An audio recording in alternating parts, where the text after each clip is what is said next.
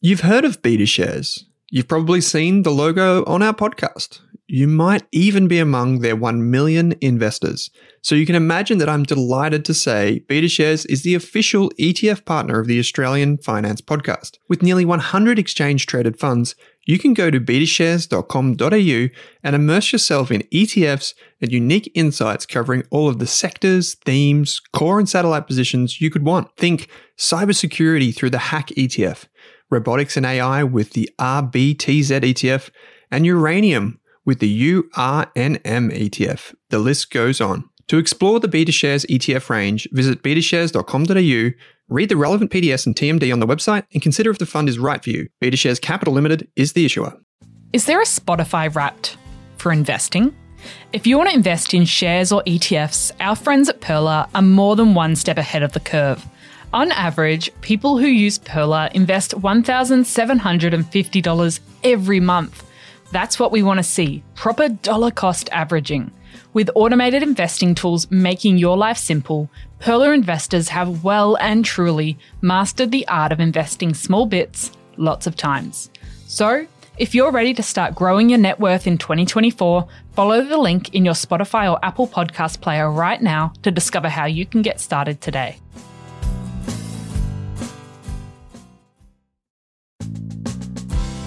Welcome to the Australian Finance Podcast. I'm Kate Campbell, And I'm Owen Rask. and we're here to give you the tools and knowledge to invest both your time and money better. If you're new, feel free to jump in with our Starter Pack series that aired in early 2022 or our shares or ETF mini series. We've got plenty to share with you in today's episode, but if you want to catch us on socials, Head to Rask Australia on Insta and Twitter.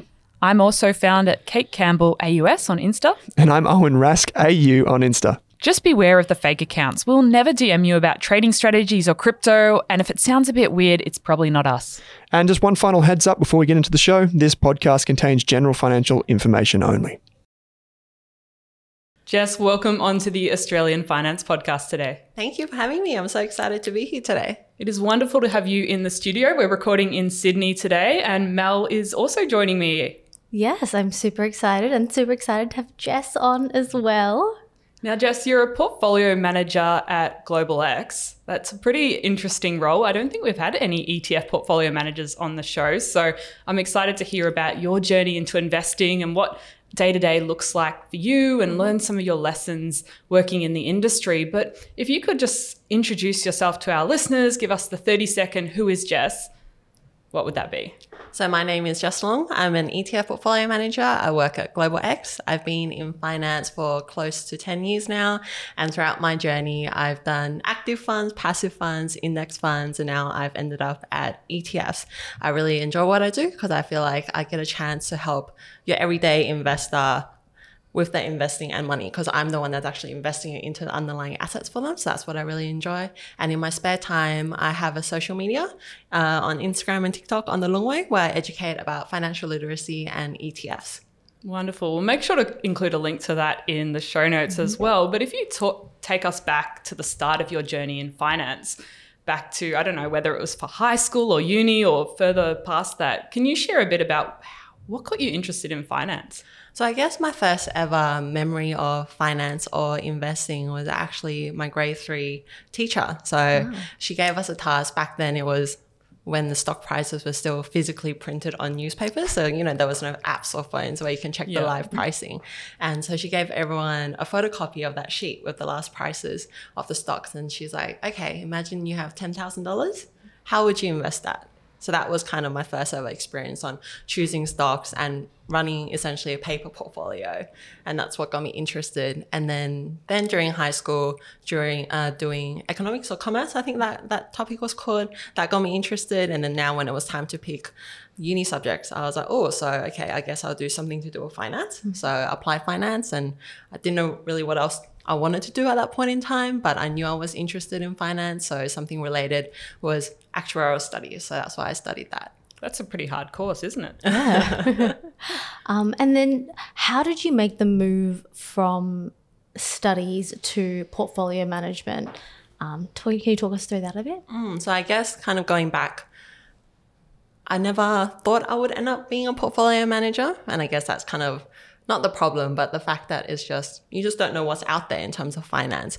And then what was often portrayed, even when I was a kid, when I imagined myself doing finance was maybe probably an investment banker, you know, because that's all you see in movies, mm. kind of the Wolf of Wall Street, or when they're actually on the stock exchange, being a stockbroker or a bank teller. So I guess you don't really know what your options are out there.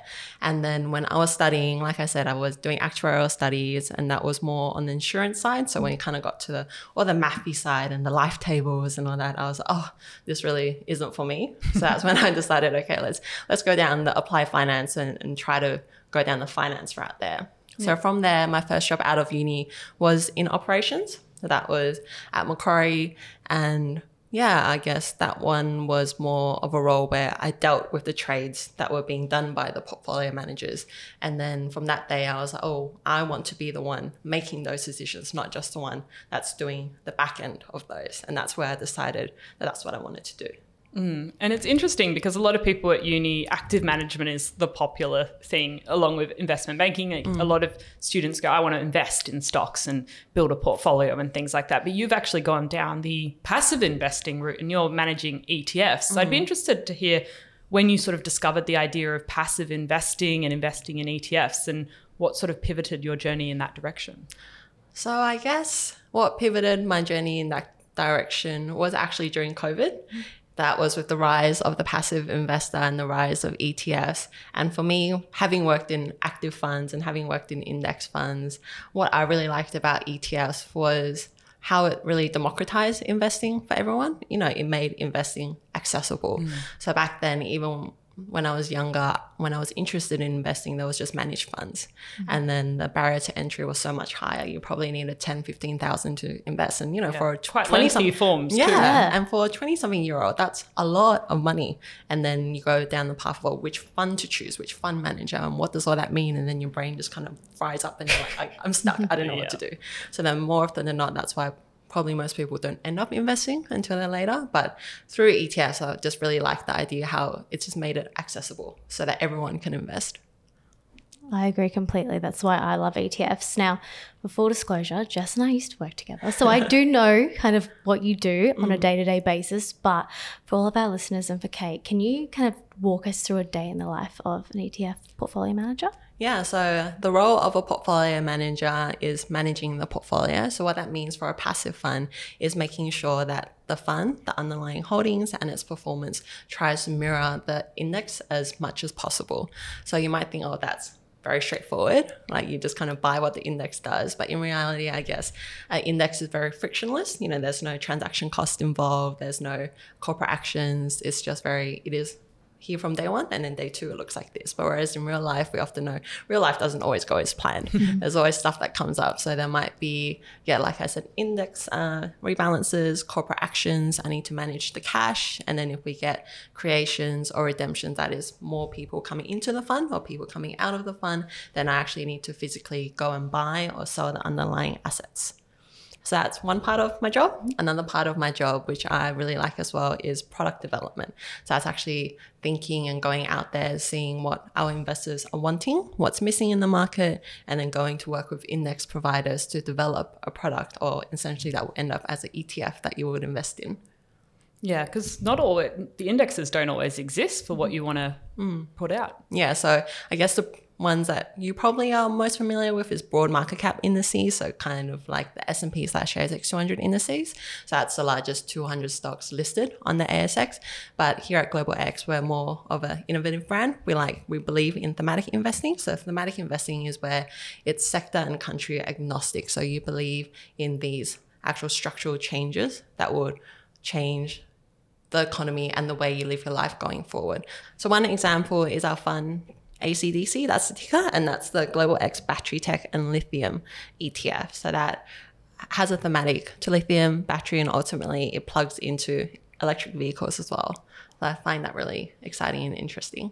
Yeah. Absolutely. It's a big role because I know I was talking to Monique, our producer, last year about what an ETF manager actually does because a lot of us invest in ETFs, but we don't really know what's happening behind the scenes. And uh, ETF managers do a lot more than just provide that product on the market for you to buy and sell on a daily basis. Mm. And then I guess with the amount of products out there, we don't just look after one fund. So majority of the time we have our hands in all sorts of funds. So as of now, we cover, or I personally cover our thematic equity funds, broader equities, fixed income and commodities as well. Very busy. I just wanted to kind of go back just about some of the things you're doing something that maybe our listeners won't know about is what about portfolio rebalancings actually are. So maybe mm-hmm. if you want to just talk us through that quickly. Yeah, so that goes back to the index methodology. So mm-hmm. even we can go back to the S&P slash ASX 200 index. So there's essentially the index methodology is a set of rules and that rules defines what the universe of the stocks is. So essentially what stocks get chosen mm. how they get chosen and how frequently they get chosen. So that index i think is a quarterly rebalance. That means it rebalances on the third friday of every calendar quarter. So march june september december.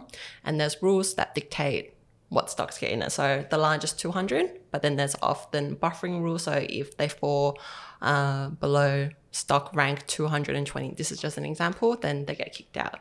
So what that means is that when we rebalance a fund, we actually need to make sure that our holdings match with the index post rebalance. So that means deleting the names that got removed from the index and then adding names back into the fund that got added to the index.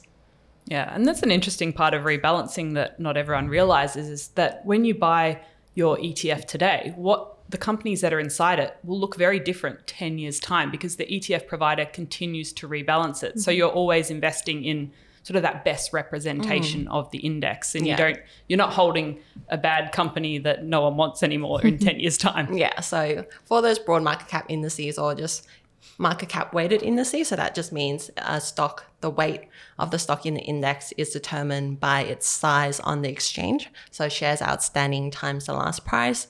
That just, you can think of it as index essentially like a leaderboard. So you're always investing in the top 50 names hmm. and that just gets, you know, updated as you go. Hmm. So just by investing in that, you don't need to do anything, which is, I guess, the beauty of ETFs. It's very easy. Once you're in, you're in. No more work needs to be done other than if you want to continue investing in that fund. Hmm. But we as a portfolio manager, we take care of everything for you behind the scenes. Yeah, I love that. And Me that's too. the leaderboard is a good analogy because you can that's one of the great things about ETFs is how transparent they are. Mm. And if I want to know what's inside the ACDC ETF, for example, I just go to the Global X website hit up that ETF and I can see a list of holdings. And if I really want, I can see every single one. Yeah, so that's a good thing about passive ETFs is transparency. You know exactly what you're getting yourself into.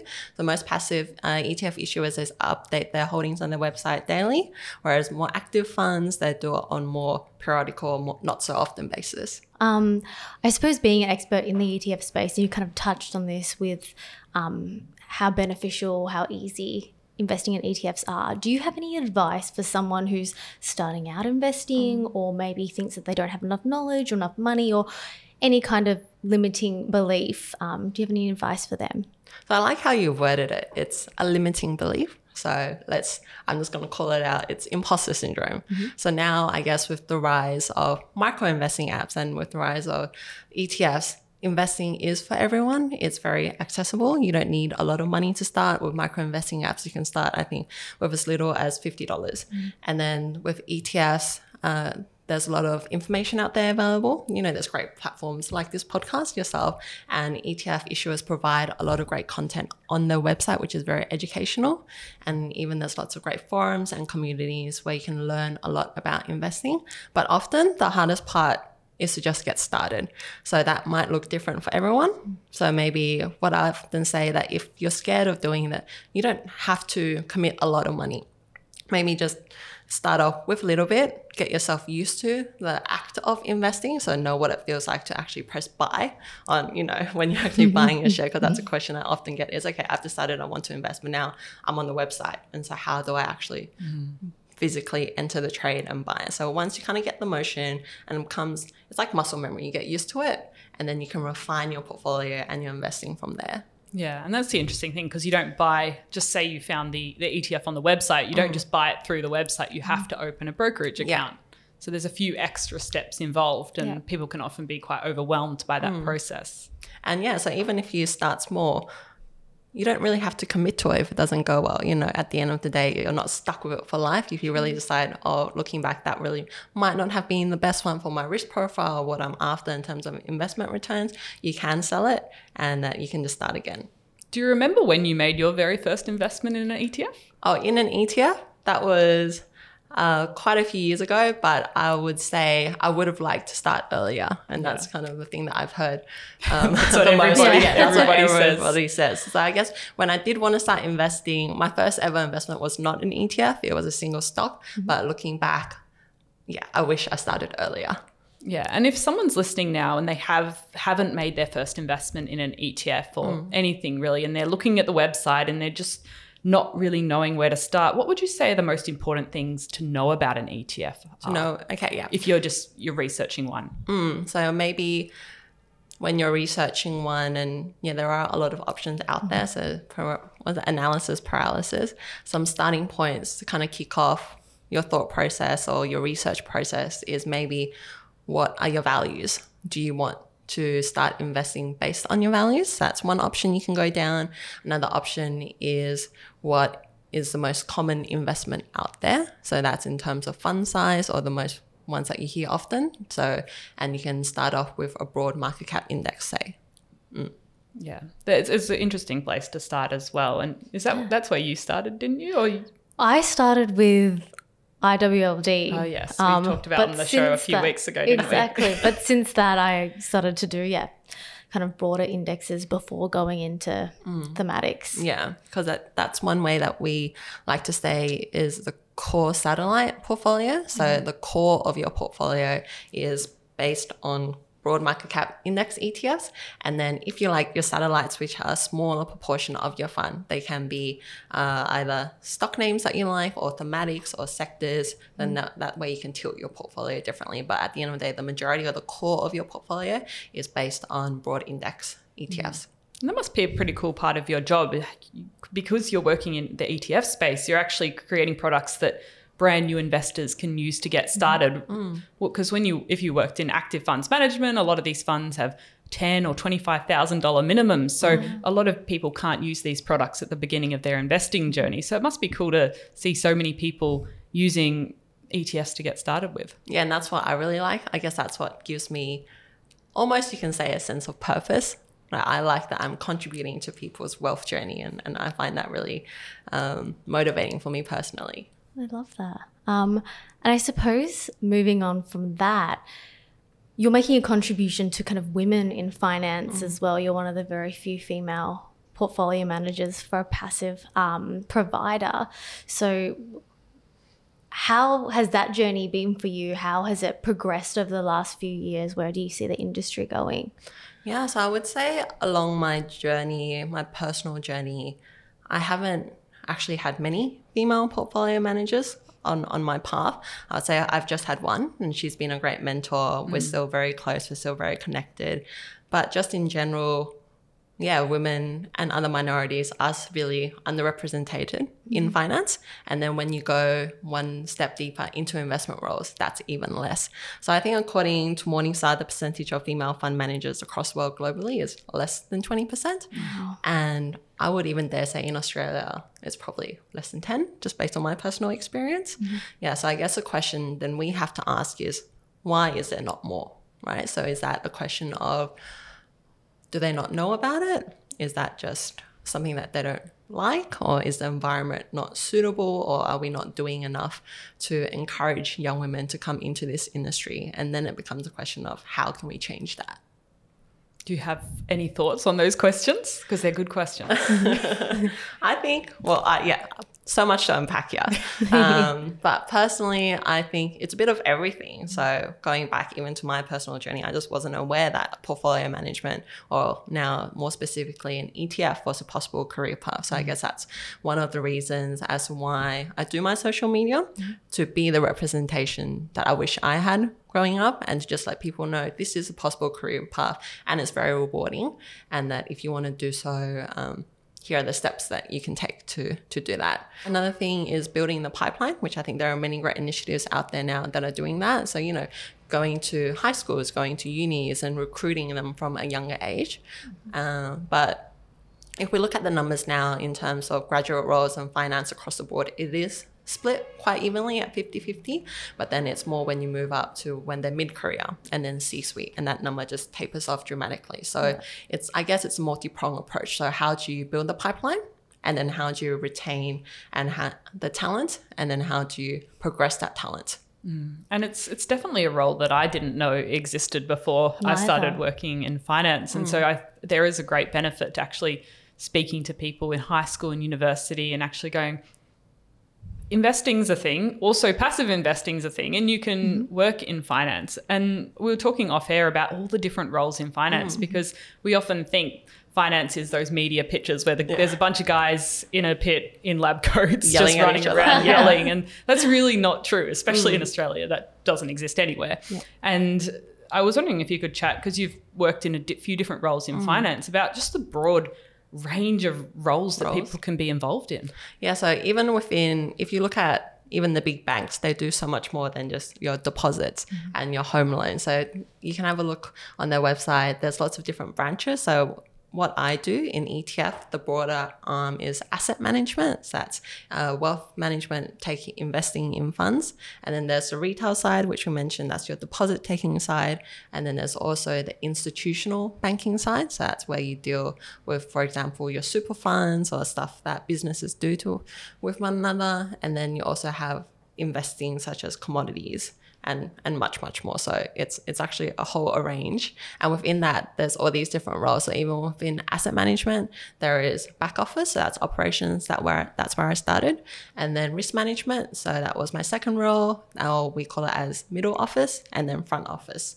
Yeah which is a portfolio management role. Mm. And it's got everything there. Like if you work in marketing or events mm. or law or human resources or operations or technology, there's roles for everybody in finance. And I think if it somewhat interests you, it's a great industry to work on because you get to learn so much about the world around you. Mm, so that's why I guess it's so important. As we say, investing is for every, everyone, and a key to that is accessibility. So, and part of that is just being the representation and letting everyone, not only women or not only younger girls, but the next generation, that these are your options. There are options, and that uh, yeah, you can make those choices if you want to decide, if you decide that that's what you want to do. Do you have, so you kind of mentioned one of your role models who was a another portfolio manager, mm. but do you have anyone else that you kind of have a community of women or other people in portfolio management that you can kind of bounce ideas off or any people role models that inspire you?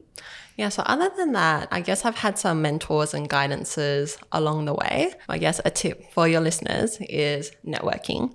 And not only, I guess, a lot of people say that networking is important and they often just refer to expanding your network. Mm-hmm. But I would say an, another aspect that, or another good tip is to expand your peer network. So, mm-hmm. like you said, having people in similar roles to you, similar levels to you, and so you can share your knowledge and they act as, I would say, a very honest sounding board, you know, of how, what they're going through. And then you can see and work together.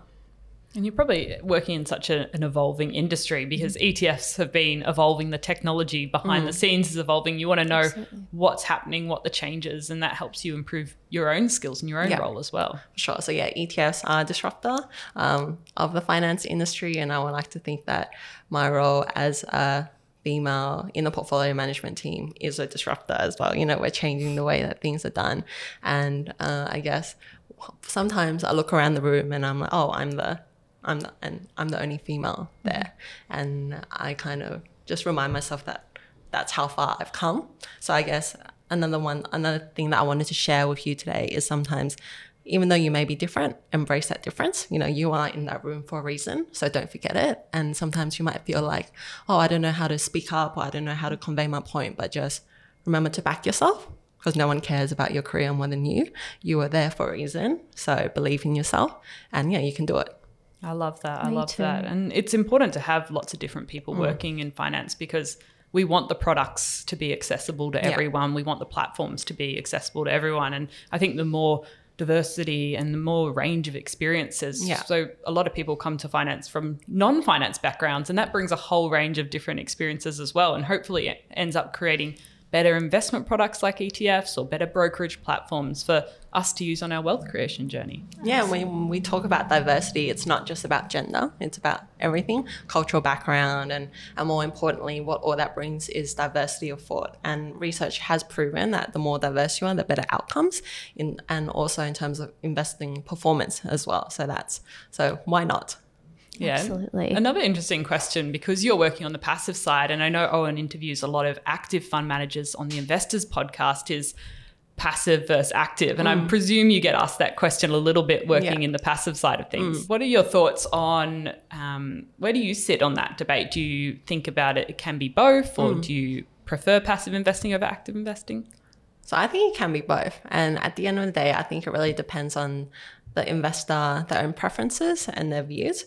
So, you know, some investors, they just know that they need to start building a nest egg. They need to know that they need to have their budget sorted, have an emergency fund, and contribute regularly to their investment to build their retirement fund. But then other than that, they're not really they don't really want to be a stock picker. They don't want to really spend the time reading the news every day, doing the research. And that is okay. That is completely fine.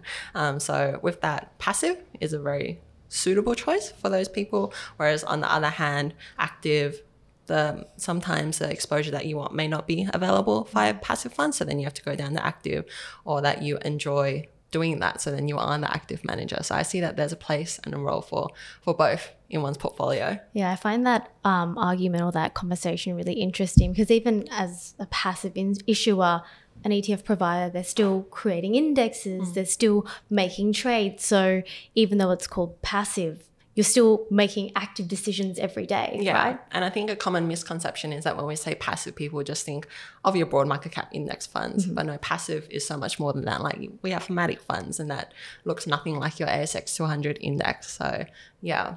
Yeah, I always find that conversation because people talk about passive income and not having to do any work, but there are always decisions. There's admin involved, even if it's just doing the tax return. Yeah, There's some work involved Exactly. in that. So, um, are there any other resources that, especially for people wanting to work in the investment industry who are curious about what happens behind the scenes? Because it does seem a bit elusive from the outside. If someone's interested in learning more about a career or a role in investing, are there any places you'd direct them?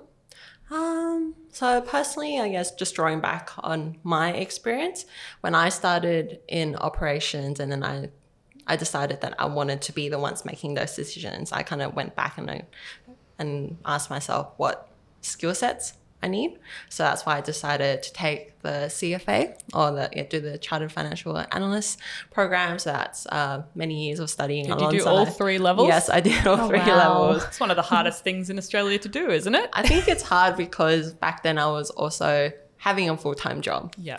So it's it's the work life balance and your time management. So I I respect anyone that has a CFA because of the time management aspect. Um, but yeah, so doing that I think helped significantly because that gave you exposure to lots of different aspects of finance. And then secondly, if you do or you are curious, then uh, maybe going back or drawing on your network and see if you know anyone that can put you in touch. So I remember before my first interview, I had one of my brother's friend who who worked at Macquarie. So he we went out for a coffee and I asked him all these questions and yeah, I thought that was really helpful. Yeah. No, the CFA website's great. I'll link it in the show notes because it has a lot of research and articles and reports on different aspects of investing. Um, and I've I've used a few of those resources just for research for the podcast over the years. So it's a good place to start. And they probably run some university events as well. Yeah, I think they do. They have a broad network and events as well. And I guess another one is if you are interested in investing, uh, one question that I always ask the person in the interview is do you invest personally so i think that mm. adds a lot of brownie points it mm. shows that you know you are actually interested and that you've done the process and and yeah i always say that the best way of learning is by doing so mm-hmm.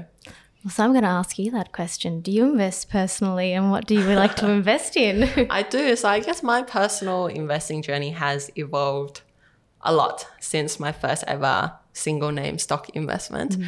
Uh, I won't disclose what exactly I just uh, I invest in, but I think it's more my mentality around investing has changed. So back when I my first one, it was more okay. Let's put all this money into this one name and hope it does really well.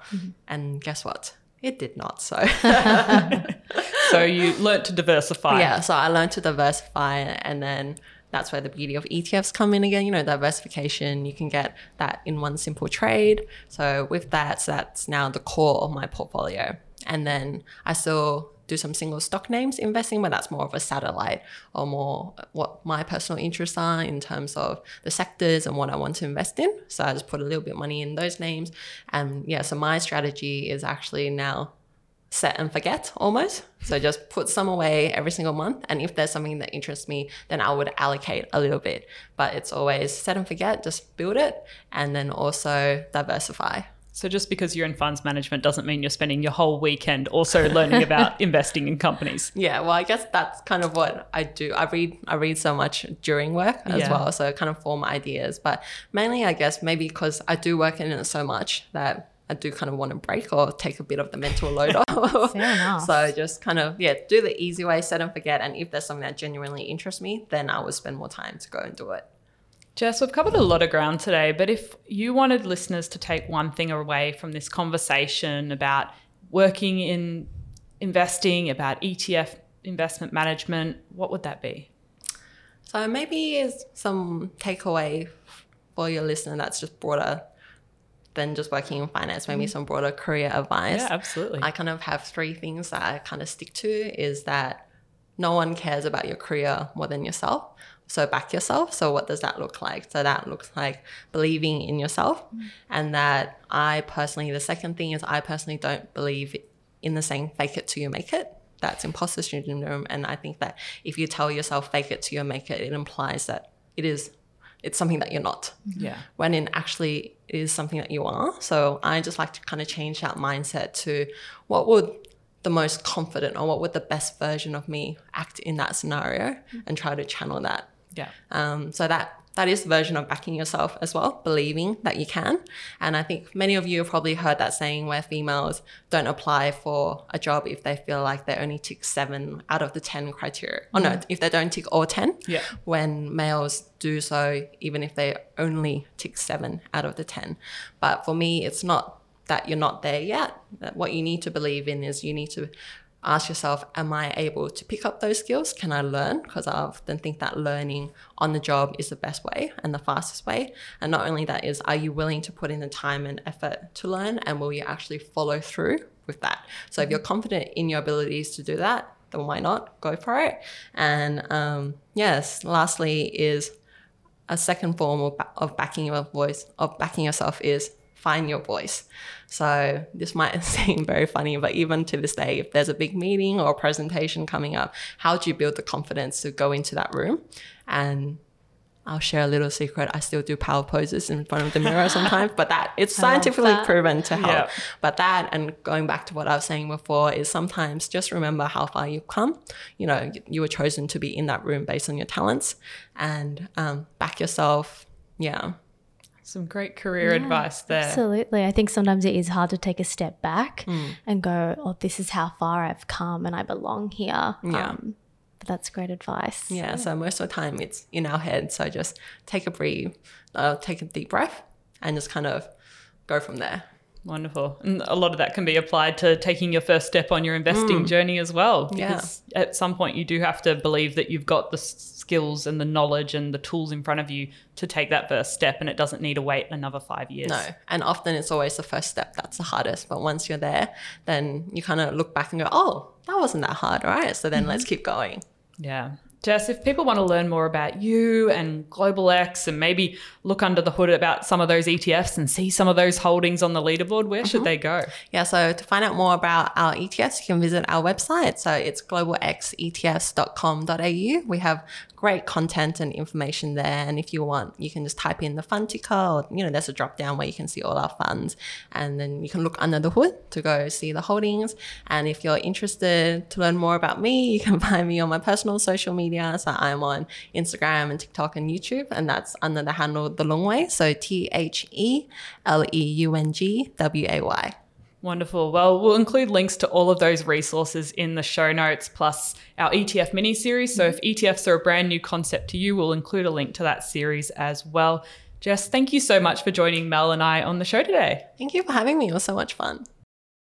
Thanks for listening to this episode of the Australian Finance Podcast. We hope you learned something new and were able to take one thing away from this episode. If you're keen to learn more, head on over to Rask Education and take one of our free money and investing courses. You could even become a Rask Core member for less than your Netflix subscription each month.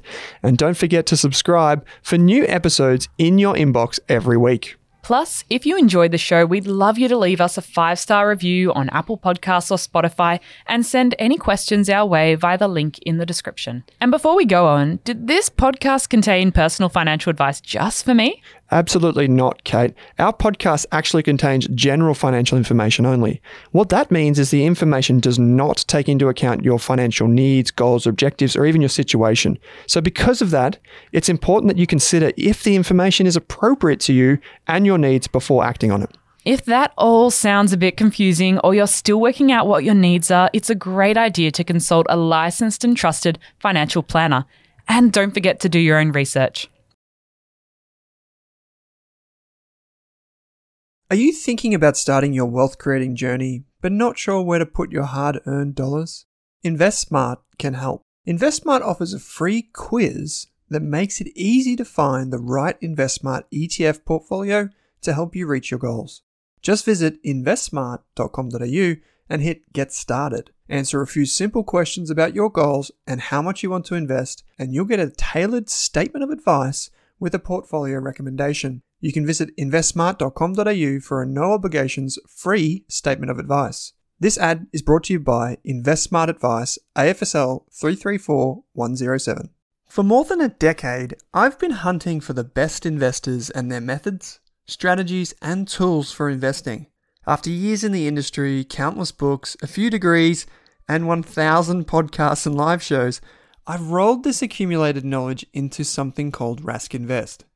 If you've ever heard me talk about a core and a satellite, active and passive, true long term compounding, or you simply want to know exactly how I would invest, now is your chance. Rask Invest is our new investment service, designed for all types of investors who want professional management of their core portfolio at a low cost from a team they trust. Rask Invest helps you automate your wealth creation and passive income. Simply click the link that says Invest with Owen in your podcast player to join one of our live platform walkthroughs or book a call with us. You can also view the Rask Invest PDS and TMD and get invested with me.